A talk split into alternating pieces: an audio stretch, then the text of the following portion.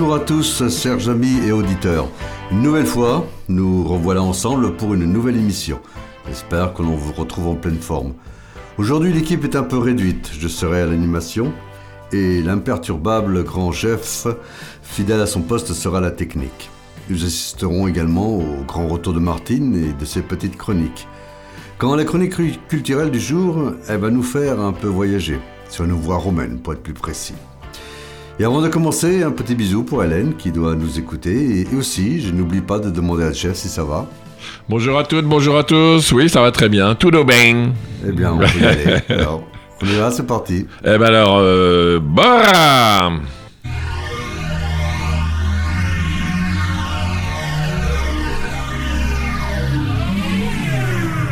Résonance 96.9.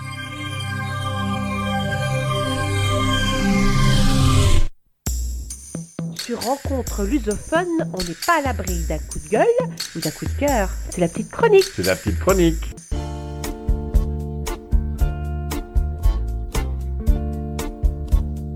Me voilà de retour avec un séjour portugais de plus à mon compteur. La ville de Lisbonne, comme tout le pays d'ailleurs, me fascine toujours autant et je ne compte plus les kilomètres que je marche sur les beaux pavés et les trottoirs de la capitale. Je peux même dire que j'use mes semelles sur la chaussée portugaise ou calçada portuguesa à travers le pays. Mais que peut-on dire de la calçada portugaise? Ce sont des trottoirs portugais qui sont de véritables œuvres d'art qu'il est impossible de ne pas voir en se promenant. La pratique du pavage au Portugal est ancienne.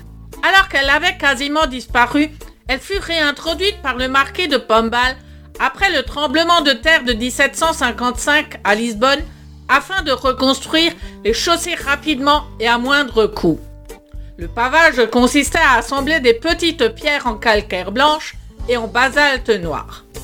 Il fallut attendre un siècle de plus pour la première véritable œuvre de pavage, soit réalisée en 1842 dans la cour du château Saint-Georges de Lisbonne.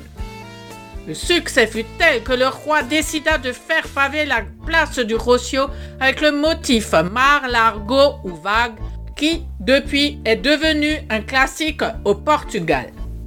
La chaussée portugaise ou calçada se répandit alors dans tout le pays, faisant apparaître des figures décoratives inspirées de la culture portugaise et de l'univers maritime des grandes découvertes. On peut également les trouver dans les anciennes colonies portugaises, Brésil, Angola, Mozambique, Macao. Il existe une école spécialisée à Lisbonne, l'école de jardinage ou Escolas de Jardinagem et de Calceteiros. Ce dernier est le nom que l'on donne à ces ouvriers artisans qui sont aujourd'hui de moins en moins nombreux. Il en existe plus qu'une vingtaine qui entretiennent les chaussées de la ville de Lisbonne. C'est un métier vieillissant, difficile et éreintant, peinant à recruter aujourd'hui. Au fil de mes voyages, j'ai pu constater qu'à certains endroits de différents quartiers portugais, les pavés ont été remplacés par du macadam au détriment de cet art. Cela n'aurait eu lieu si le travail avait été parfaitement réalisé, mais la main-d'œuvre se fait de plus en plus rare. L'avantage également de ce pavage est qu'il est résistant mais aussi écologique. Il laisse passer l'eau de pluie dans la terre. En cas de travaux de boirie, il est plus facile de creuser puis de reboucher sans laisser de marque. Les belles dames chaussées de talons hauts pourraient y avoir des soucis pour se déplacer. Non, affirmerait haut et fort Rui Matos, l'historien des arts de Lisbonne. Si le travail est bien fait et de manière traditionnelle, aucun talon haut, ni même une feuille de papier se glisserait entre l'interstice de deux pavés. À la demande en 2021 de l'association da Calçada Portuguesa, l'art et le savoir-faire du pavé portugais a été inscrit à l'inventaire national du patrimoine culturel immatériel du Portugal. Très rapidement, après l'ouverture de candidature, la demande a été acceptée. Si la calçada portuguesa est un art en soi, le tatouage l'est aussi, et cela depuis la nuit du temps. Hommes, femmes se font de plus en plus tatouer aujourd'hui. Je vous ressens perplexe. Calçada portuguesa et tatouage. Mais quel lien peut-il y avoir hein? Suis-je en train de tout mélanger? Pas du tout. Vous êtes passionné de Lisbonne et êtes adepte de tatouage Alors, ce projet ne pourrait que vous convenir. Avec la collaboration de la municipalité de Lisbonne, de l'association de Calçada Portuguesa et d'un groupe de tatoueurs, un projet est né il y a environ six mois. Il se nomme LX Tattoos.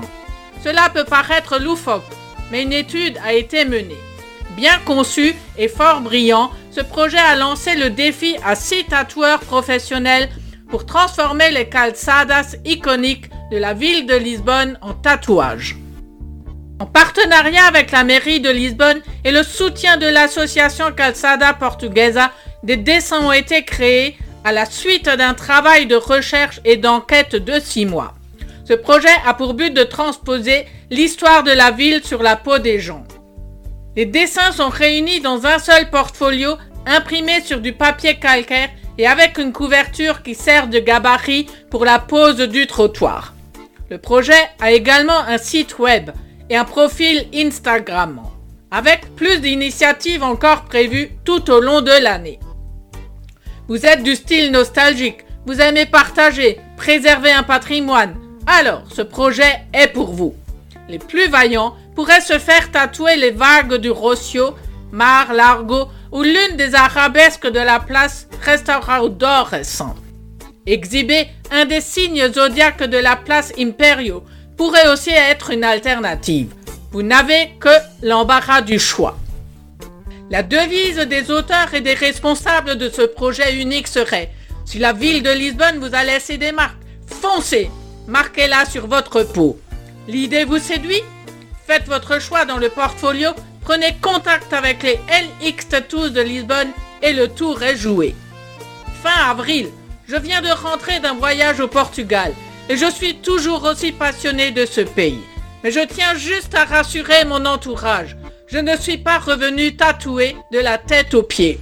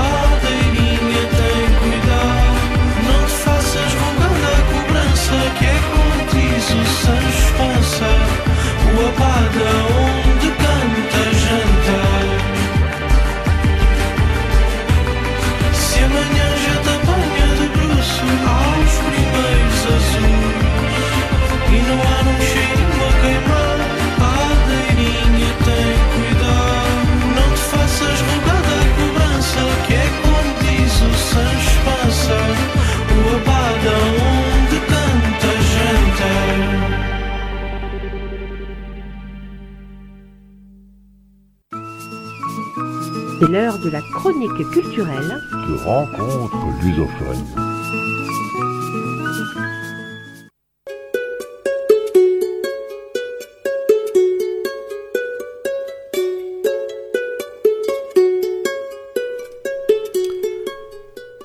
En ces temps-là, nos ancêtres les Lusitaniens. C'est ce que l'on peut lire dans la plupart des livres d'histoire du Portugal. En réalité, c'est plus compliqué que ça. En fait, avant l'arrivée des Romains, une quantité de peuples vivait en Hispanie. L'Hispanie, c'est l'ancien nom que les Romains donnaient à toute la péninsule ibérique, et non seulement à l'Espagne, comme beaucoup peuvent croire. Il est vrai que le mot Hispanie a donné plus tard son nom à l'Espagne. La liste serait fastidieuse tellement elle est longue.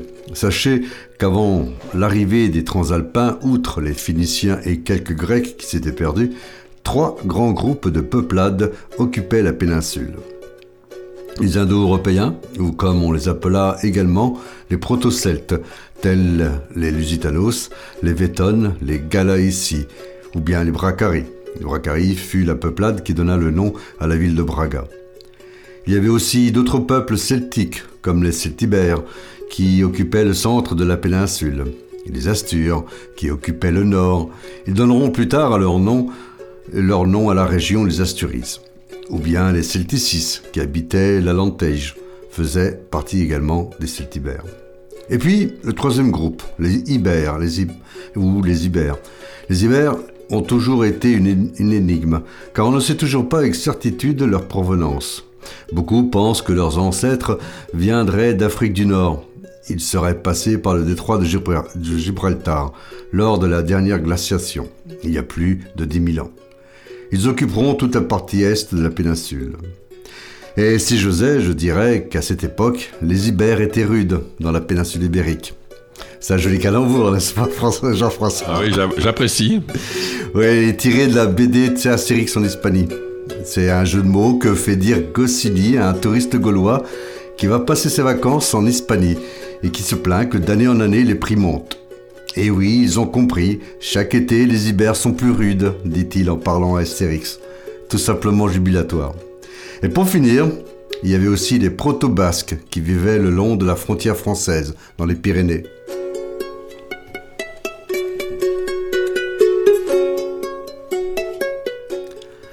Les Romains mirent presque deux siècles pour venir à bout des peuples ibériques.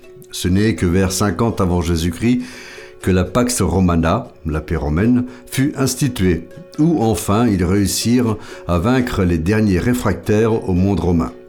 C'était d'une part les Galaïci qui occupaient la Galice, et de l'autre les Lusitanos qui demeuraient entre le Rio d'Or et le Tage.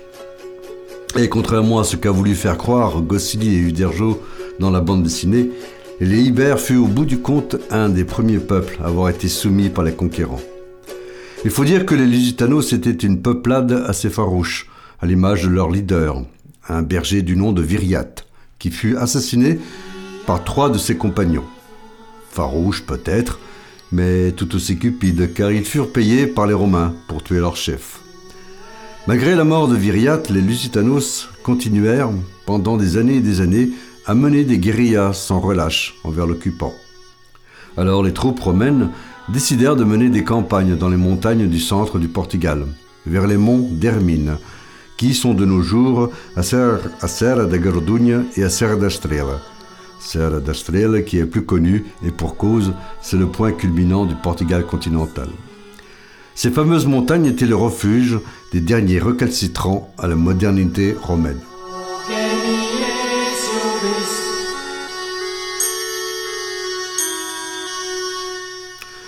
On raconte que pendant cette période, une armée venant de Galécia et se dirigeant vers le centre du pays s'arrêtèrent devant le Limia Flumen, qui est de nos jours le fleuve Lima dans la région d'Omigno.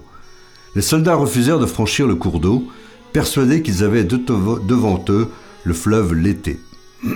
Dans la mythologie romaine, le funeste fleuve Lété avait la réputation de faire perdre la mémoire à quiconque osait le franchir, de quelque manière que ce soit, sur un bateau ou en nageant. On l'appelait bien évidemment le fleuve de l'oubli. Imaginez un instant le tableau, la puissante armée romaine qui a fait plier le monde entier devant la force de leur légion, arrêtée par un ridicule petit fleuve. Le légat, autrement dit le commandant de l'armée, était bien embêté devant ce statu quo. Après une bonne nuit de sommeil, au petit jour, la solution lui est apparue. Il convoqua aussitôt les tribuns sous ses ordres et leur soumit son idée. Il va, lui, digne héritier de la Louve romaine, traverser le premier, et tout seul le fleuve. Une fois sur la berge opposée, il invitera ses tribuns à venir le rejoindre en les appelant successivement par leur nom, qui, à leur tour, appelleront leurs centurions par leur petit nom, et les centurions, quant à eux, enfin bref, vous avez compris. En agissant de la sorte, je cite le commandant, on prouvera à tous ces bourricots de soldats que ce n'est pas le fleuve l'été, et qu'ils ne perdront pas le peu de cellules grises qui se promènent dans leur petite cervelle.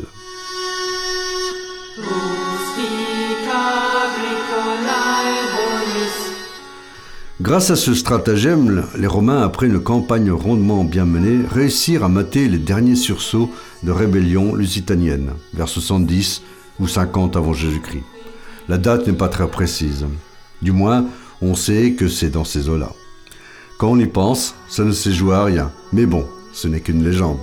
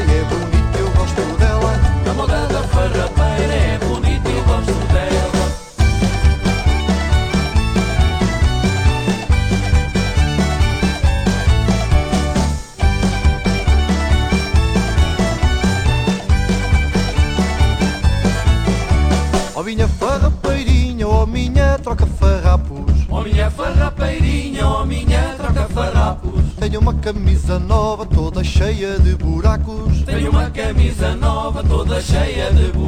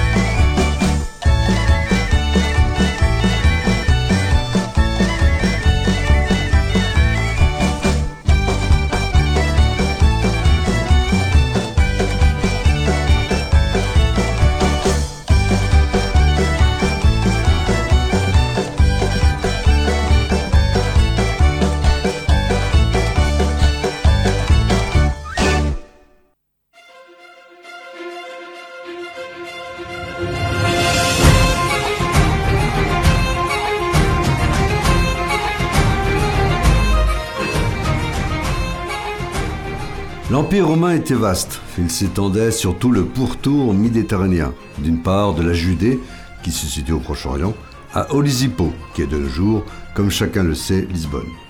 Et d'autre part de l'intégralité du Maghreb jusqu'au sud de l'Écosse, où le mur d'Adrien sera construit en 122 après Jésus-Christ, pour empêcher les Pictes, qui étaient les ancêtres des Écossais, d'envahir le reste de la Bretagne, qui était alors le nom que donnaient les Romains au Royaume-Uni. Ce grand empire était tellement vaste qu'il fallait pouvoir s'y déplacer, aisément et rapidement. Alors les ingénieurs et bâtisseurs romains construisirent des centaines de milliers de kilomètres de routes qui parcoururent l'empire. Il y en avait trois sortes de voies romaines. Tout d'abord, les plus significatives et les plus belles aussi, les via publicae. C'étaient les voies les plus importantes et portaient généralement le nom de celui a fait tracer. L'accès était libre et n'importe qui pouvait les emprunter. L'entretien était à la charge du curateur. Petite précision, un curateur dans la Rome antique était un magistrat ou bien un fonctionnaire impérial. Rien à voir avec les tutelles d'aujourd'hui. Ces fameuses routes étaient les plus larges. Elles faisaient 20 pieds, qui correspond à environ 6 mètres de largeur. Cela permettait à deux chars ou chariots de se croiser sans problème.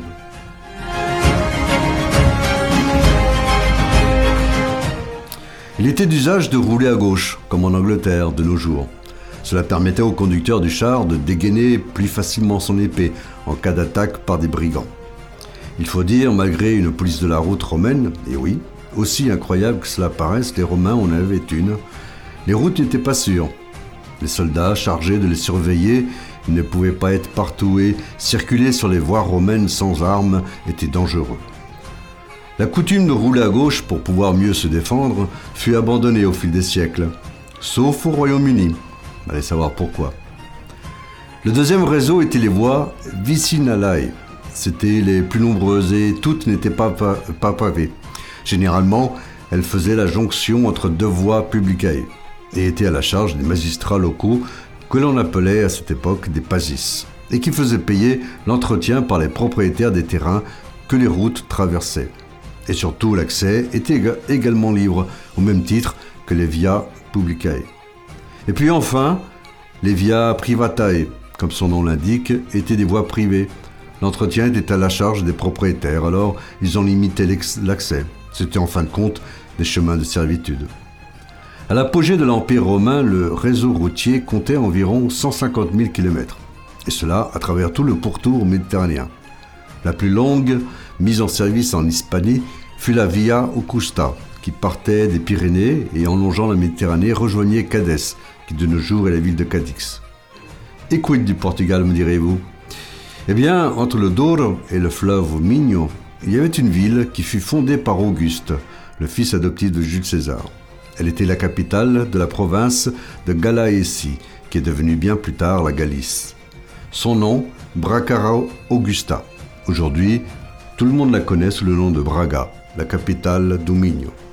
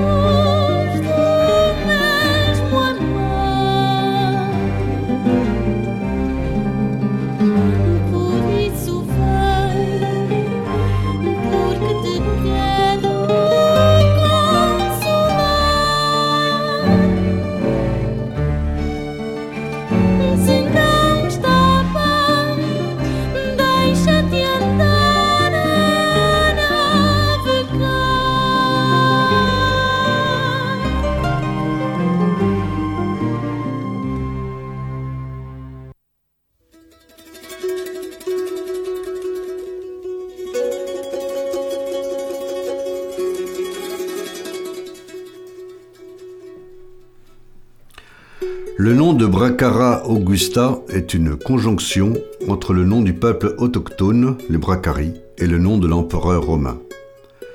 Il y a certains historiens qui pensent que bien avant l'arrivée des envahisseurs transalpins, le lieu était déjà occupé. Pour appuyer cette thèse, ils mettent en avant la découverte en 2002 de bains publics sous la gare datant de l'âge du fer. Malgré tout, c'est très peu pour affirmer qu'il y avait bien là un oppidum bracari sur l'emplacement de la ville de, Bra- de Braga. Auguste et ses successeurs en firent une ville prospère. Des infrastructures urbaines furent construites, assainissement, bains publics, l'eau courante, des activités économiques furent créées, la métallurgie, la fabrication de poteries, etc. Les ruines des thermes romains de Maximin y furent découvertes, un énorme complexe de bains publics. On estime qu'il devait y avoir aussi un amphithéâtre, à l'image du Colisée, où des combats de gladiateurs devaient avoir lieu. Grâce aux écrits de Pline l'Ancien, on sait que Bracara Augusta et ses 24 civitates, que l'on peut comparer à des quartiers aujourd'hui, comptaient une population d'environ 285 000 habitants, à son apogée au IIe siècle après Jésus-Christ. Il faut bien l'avouer, il n'y a qu'au début des années 1970 que les Portugais commencèrent à s'intéresser réellement à l'héritage que les Romains léguèrent au Portugal. Et au fil des années, on s'aperçoit qu'il est immense. Encore de nos jours, les fouilles continuent à Coimbra. Il n'y a pas une année qui se passe sans que l'on fasse une découverte au Portugal datant de la période romaine.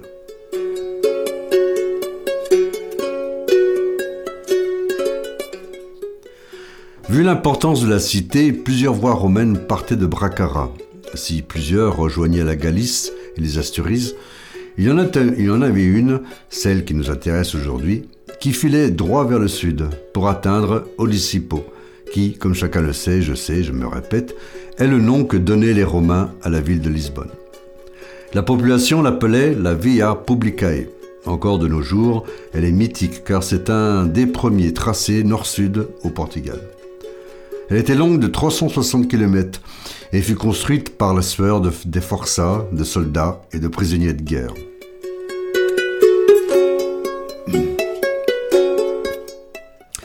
De Braga, je donne les noms actuels, elle partait vers Porto, Villanova de Gaia, rejoignait Aveiro, puis se dirigeait vers Coimbra, et 15 km plus loin, Conembringa, puis toujours vers le sud, Colegai, Tomar, Santarém. Elle passait non loin, de Villafranca-de-Xira et enfin Lisbonne. Sacré parcours, n'est-ce pas? La Via Publicae, en quittant Bracara, se dirigeait vers Porto, que les Romains qui l'avaient fondé appelaient Portus, ou plutôt le Portus de Cal, tout simplement le port de la ville de Cal. Car sur la rive gauche du Douro se trouvait la ville de Cal, qui était là bien avant l'arrivée des Romains. Inutile de vous dire que c'est la conjonction de ces deux villes dont vient le nom du Portugal. Cal était moins importante que Bracara, mais c'est de ce port que partaient les vins produits dans la vallée du Douro, et en partance aux quatre coins de l'Empire romain. Et les Romains appréciaient plus particulièrement le goût fruité et fort du vin lusitanien. Ce n'était pas encore du Porto, mais cela commençait à s'en approcher. De cette passion pour les vins portugais, les Romains baptisèrent la région Lusitania, en l'honneur de Lusus, qui était le fils de Bacchus, le dieu du vin. Cal, avant l'arrivée des Transalpins, était connue comme la ville des Galaécies, d'où son nom. Plus tard, sur la même étymologie apparaîtra le nom Galaésie, qui donnera la Galice, et puis, bien sûr, le nom Portugal. On peut dire que la Galice et le Portugal ont la même origine étymologique. Et pourtant, certains, et avec raison peut-être, avancent l'hypothèse que le nom Portugal voudrait dire orange.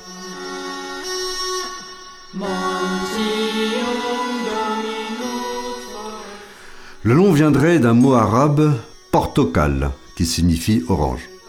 En grec, portokali, appuyé sur la dernière syllabe, est la couleur orange, et appuyé sur l'avant-dernière syllabe, l'orange, le fruit. Coïncidence, peut-être. Il est vrai que l'hypothèse la conjonction de la ville de Porto et de Cal est la plus entérinée, et nombre d'historiens penchent plutôt du côté de la première hypothèse. Il est vrai maintenant que les orangers ne manquent pas au Portugal.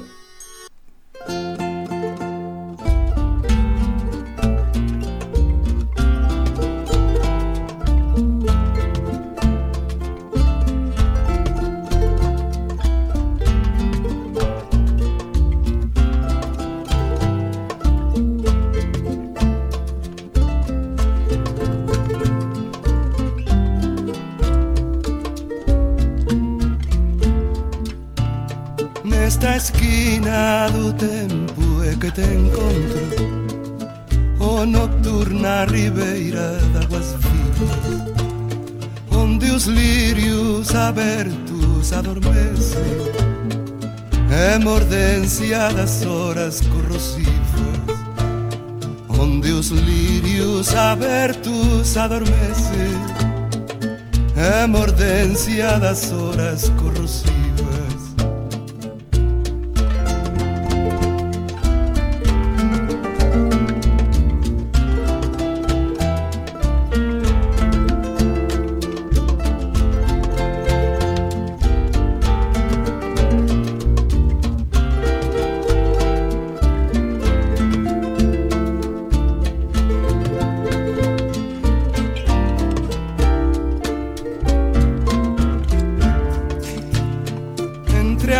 Margens dos braços navegando, os olhos nas estrelas do teu peito.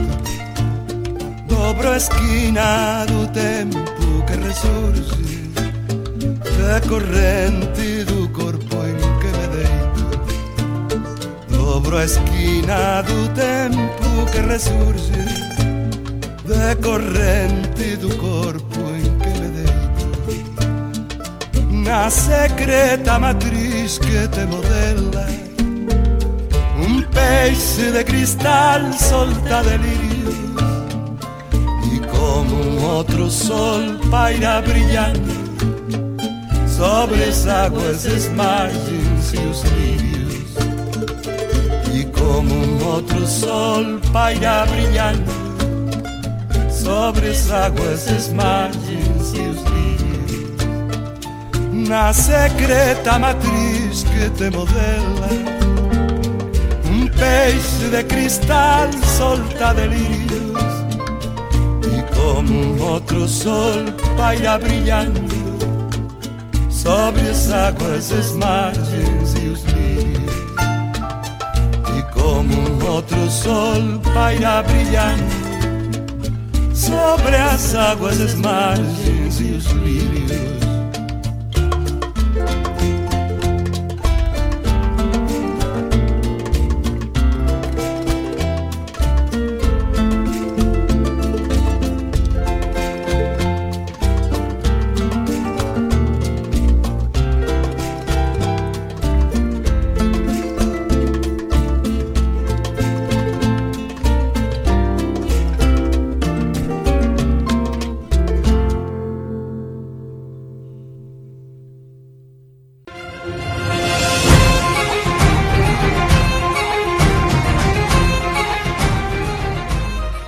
continuant notre voyage sur la voie romaine, nous traverserions les cités de Lango Briga et de Talabriga.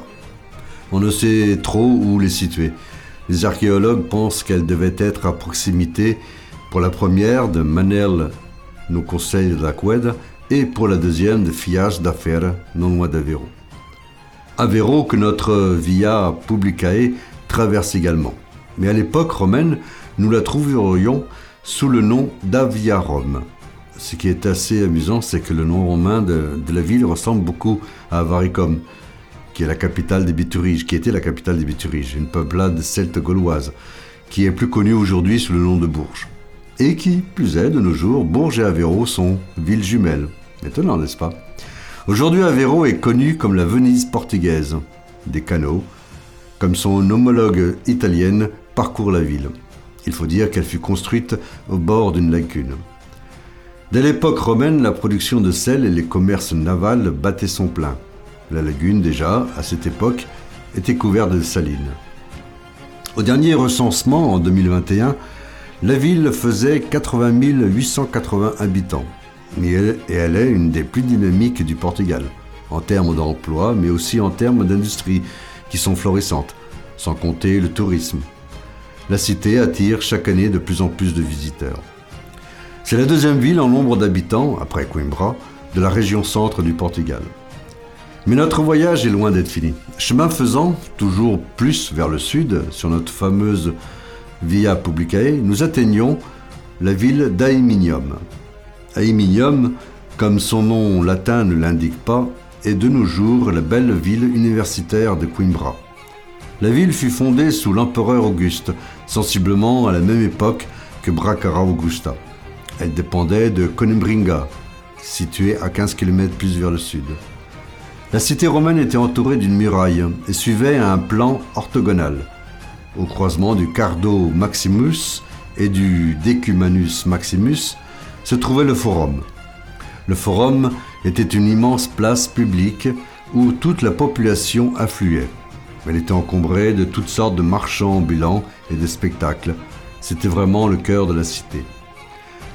Petit rappel pour ceux qui ne savent pas, le Cardo Maximus était l'artère principale de la ville, dirigée nord-sud, et le Decumanus, Decumanus pardon, était la rue perpendiculaire à la Cardo, et de ce fait était dirigée est-ouest.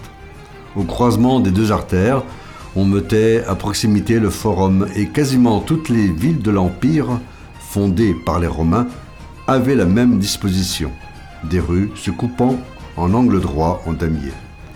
Plus tard, après le séisme de 1755, le marquis de Pombal s'en inspirera et reprendra la même disposition urbanistique, des rues en damier, pour reconstruire toute la partie basse de Lisbonne qui avait été détruite. Et encore plus tard, au 19e et 20e siècle, les villes américaines reprendront à leur tour ce principe de rue à angle droit. Il suffit de regarder un plan de Manhattan pour s'en persuader.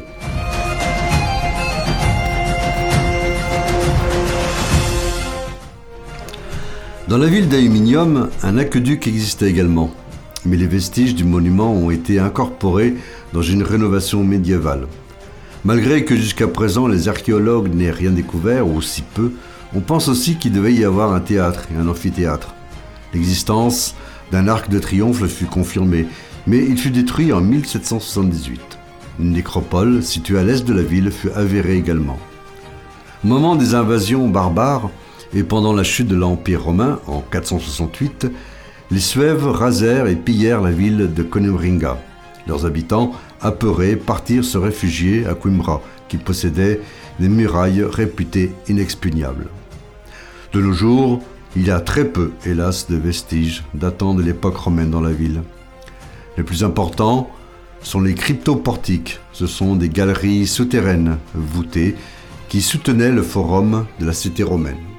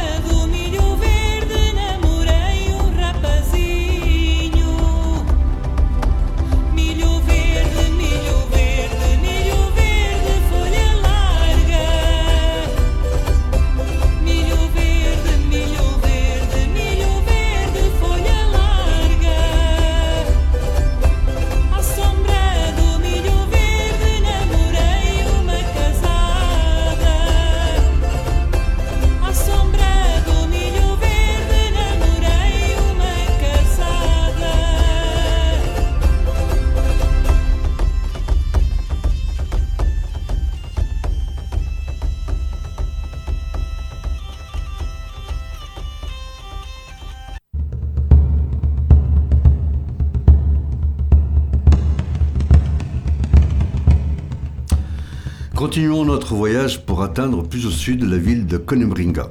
Elle a cette particularité, après la mise à sac en 468 et la désertion de ses habitants, qui partirent à Coimbra, de n'avoir jamais été reconstruit. Le site fut abandonné, c'était devenu une ville fantôme. Au fil des siècles, la nature reprit ses droits et elle fut ensevelie. On en oublia même le souvenir.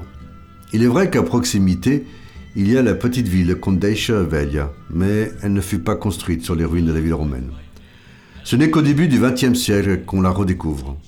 Elle n'était pas aussi grande que Bracara, mais elle avait du succès et elle était le siège d'une aristocratie très aisée.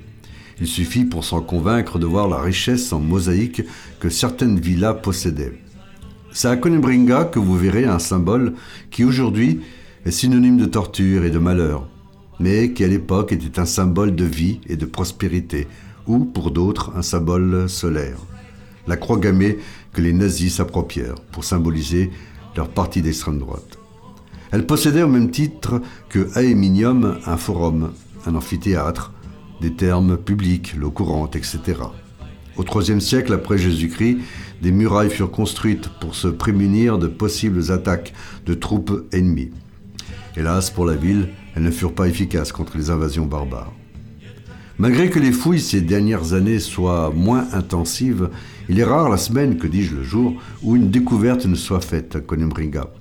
Les fresques sont de toute beauté et méritent vraiment le déplacement. Et il est assez amusant de déambuler dans tout ce dédale de pierre, de murailles et de voûtes.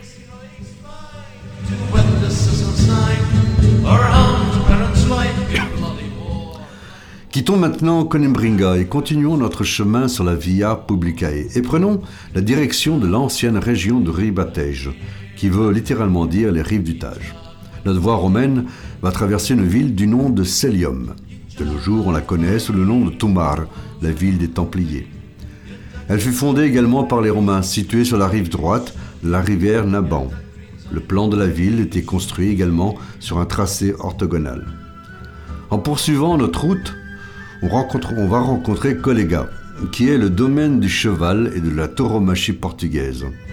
Déjà, les Romains à cette époque envoyaient des taureaux dans l'arène pour supplicier quelques condamnés. Mais c'est aussi cette région qu'est le pays d'origine d'une des plus fameuses de races de chevaux, le cheval lusitanien. Déjà très apprécié par les Romains. Il n'y a pas à dire, ils avaient du goût. Le chevalier lusitanien était pendant l'Antiquité utilisé à la guerre. Il était souvent utilisé dans les courses de chars par les Romains, car très rapide et surtout endurant. Et oui, il se pourrait bien que Bénur avait utilisé un quadriche lusitanien pour sa célèbre course. Il est vrai d'un autre côté que Bénur est une fiction, mais bon.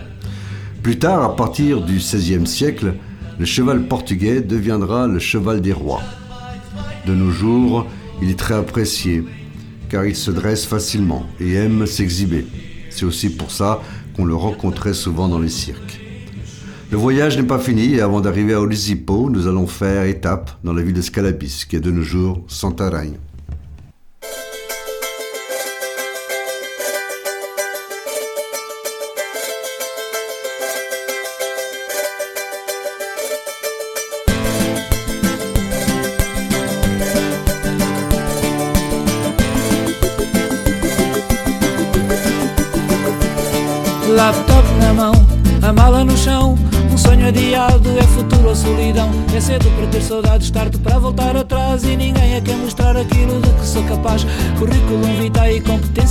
Passaporte. Um perfil adequado e pouco mais que lhes importe. O hostel não é mau, a vida não é tão ingrata. Aqui perto há um bar que tem cerveja barata. Já não dá para adiar, proibido adivinhar. Já não dá para adiar,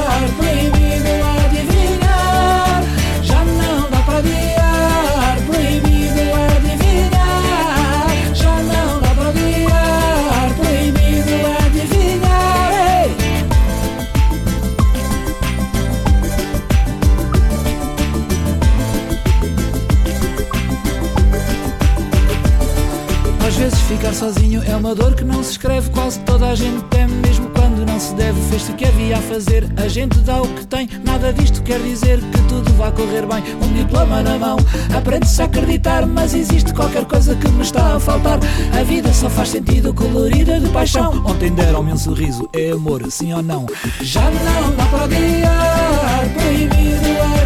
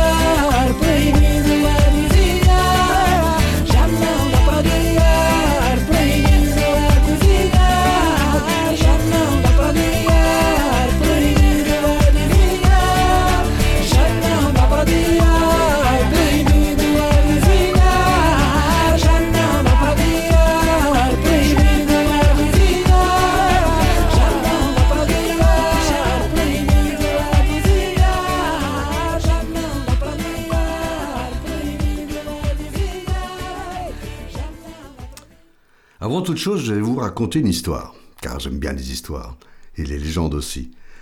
Pourquoi la cité de Santarém fut nommée Scalabis? La tradition raconte qu'Ulysse, le héros grec, en villégiature dans les terres lusitaniennes, tomba amoureux fou de Calypso, fille du roi Gorgoris. De leur union naquit l'indésirable Abydis, le père de Calypso, fou de colère, ordonna que l'on mette l'enfant dans un panier et qu'on l'abandonne au fleuve Tage, ou plutôt Tagus, comme on l'appelait à cette époque. Mais les dieux ne l'entendirent pas de cette oreille, vous pensez bien. Le panier, au lieu de se diriger vers l'océan, miraculeusement remonta le fleuve et fut recueilli par une louve sur une plage de Santarém. Après des années et plusieurs péripéties, Calypso, devenue reine, le reconnaîtra, lui, Abydis, l'enfant élevé par une louve, comme son héritier légitime. Une fois roi, notre brave Abydis choisit comme capitale de son royaume l'emplacement où il fut recueilli tout bébé. La ville ainsi fondée fut nommée Esca Abydis, les mets d'Abydis, qui dériva en Scalabis. D'ailleurs, de nos jours encore, les habitants de Santarém se nomment os Escalabitanos. Ce n'est que vers la fin du 7e siècle que la ville changea de nom en Sancta Santa Irena, nom que les Arabes, une fois installés, adoptèrent en le changeant quelque peu sous le nom de Santarém ou bien Santarin, pour aboutir de nos jours à Santarém. À la différence de la plupart des autres villes de Lusitanie, Scalabis existait déjà à l'arrivée des Romains en 138 avant Jésus-Christ. En 61 avant Jésus-Christ, Jules César lui donna le nom de Scalabis Praesidium Julium, avec l'installation d'un camp militaire. Et oui, déjà, à cette époque-là, il y avait des militaires. Elle fut une des plus importantes cités romaines en Lusitanie. Il était normal qu'elle soit sur le tracé de la Via Publicae. Santarém ou Scalabis fut envahie une première fois par les Suèves, mais reprise aussitôt par le Visigoth Sugnérique avec l'aide des Romains. Après la chute de l'Empire, elle resta dans le royaume visigoth. Mais continuons notre pérégrin- pérégrination toujours plus vers le sud et traversons l'Evabriga, qui est de nos jours à Lenker, pour enfin arriver au terme de notre voyage au autrement dit Lisbonne. La cité existait bien avant l'arrivée des Transalpins. La légende raconte qu'elle fut créée par Ulysse à son retour interminable de la guerre de Troie. En réalité, le site était occupé dès l'âge du fer, puis un comptoir plus qu'une ville fut fondée par les Phéniciens. Mais c'est vraiment les Romains qui en firent une des cités les plus prospères d'Hispanie. La ville romaine était située entre la colline du Castel Saint-Georges et le quartier Abache, jusqu'au bord du fleuve, ce qui correspond aux environs de la place du commerce. Olisipo, à l'époque, était un centre commercial important, assurant un lien entre les pays du Nord et la Méditerranée.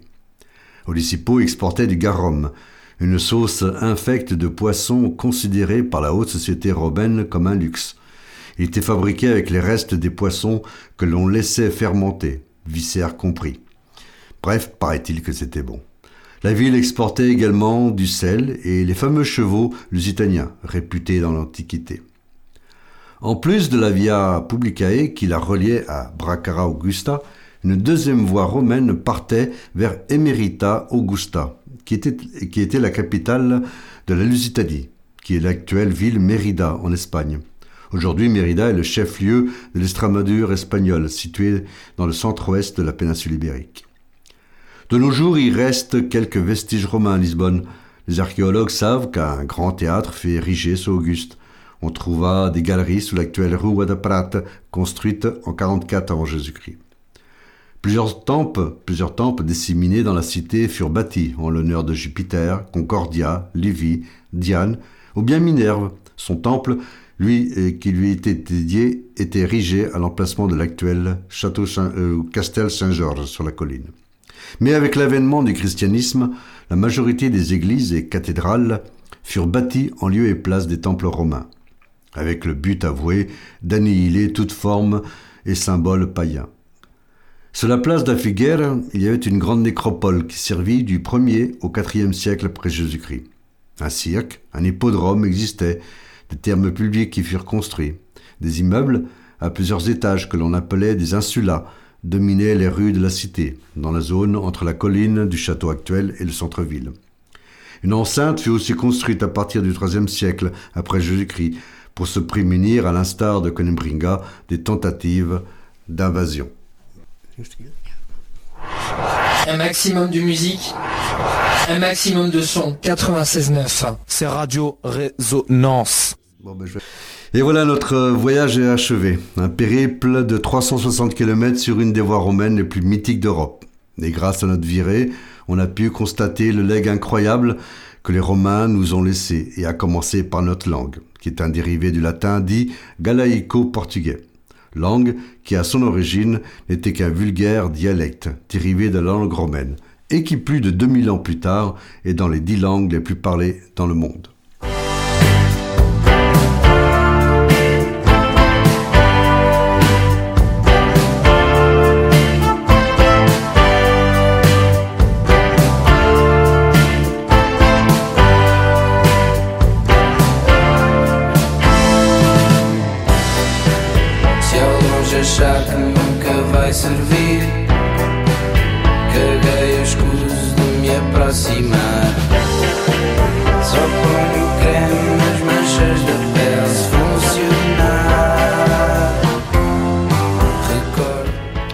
Bien voilà, notre émission est finie. J'espère que ce petit voyage à l'époque romaine vous a plu. Le temps de vous souhaiter une bonne semaine et à samedi prochain. Portez-vous bien. Ciao Et Eh oui, c'est ainsi que se termine notre émission. Mais vous savez que vous pouvez la réécouter demain soir sur cette même antenne à 20h30. Sinon, il y a le podcast écoutable à l'infini. Soit à partir de la page de Radio Résonance, soit en cliquant sur le lien que vous retrouverez dans quelques minutes sur la page Facebook de Rencontre Lusophone, au pluriel.